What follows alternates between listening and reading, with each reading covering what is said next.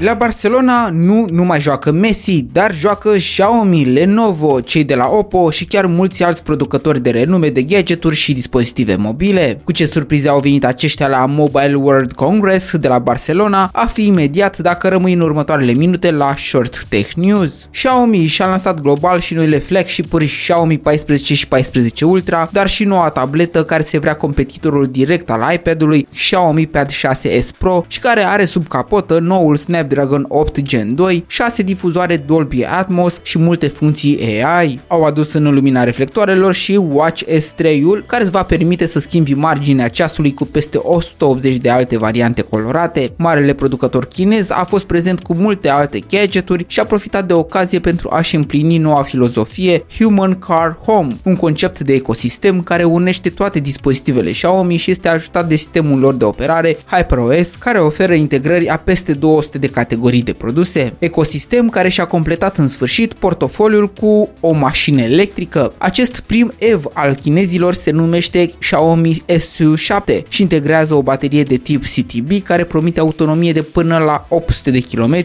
Compania a folosit în premieră și Xiaomi Die Casting, un nou tip de turnare a aliajului care dă forma componentelor metalice ale mașinii. Mașina este echipată cu 12 camere și senzori exteriori care vor permite să vadă și să anticipeze totul în jurul său, pavând drumul spre conducerea autonomă în zonele unde va fi disponibilă. Nu duce lipsă nici de putere, aspectul său fiind vizibil inspirat din modelele sport celebre precum McLaren sau Ferrari, atingând 100 de kilometri în 2,78 de secunde. Oppo și-a etalat noua pereche de ochelari Air Glasses 3, care aduc la funcționalități cu Ray-Ban-urile celor de la Meta. Vei putea accesa muzică, vei putea prelua apeluri video și vei putea vedea anumite notificări. Tot din gașca celor de la Oppo, OnePlus și-a lansat al doilea smartwatch OnePlus Watch 2. Noutatea acestuia stă în autonomia de peste 100 de ore promise și de nouă arhitectură cu două chipuri în interiorul său, unul pentru tascuri mai dificile și altul pentru tascurile banale, iar pentru autonomia și funcțiile acestea vei plăti mai puțin decât în cazul competitorilor. Lenovo, pe lângă reîmprospătarea seriei ThinkPad, a adus un prototip de laptop transparent. 17,3 inch are dimensiunea ecranului prin care poți vedea în funcție de luminositatea sa. Displayul microLED permite până la o transparență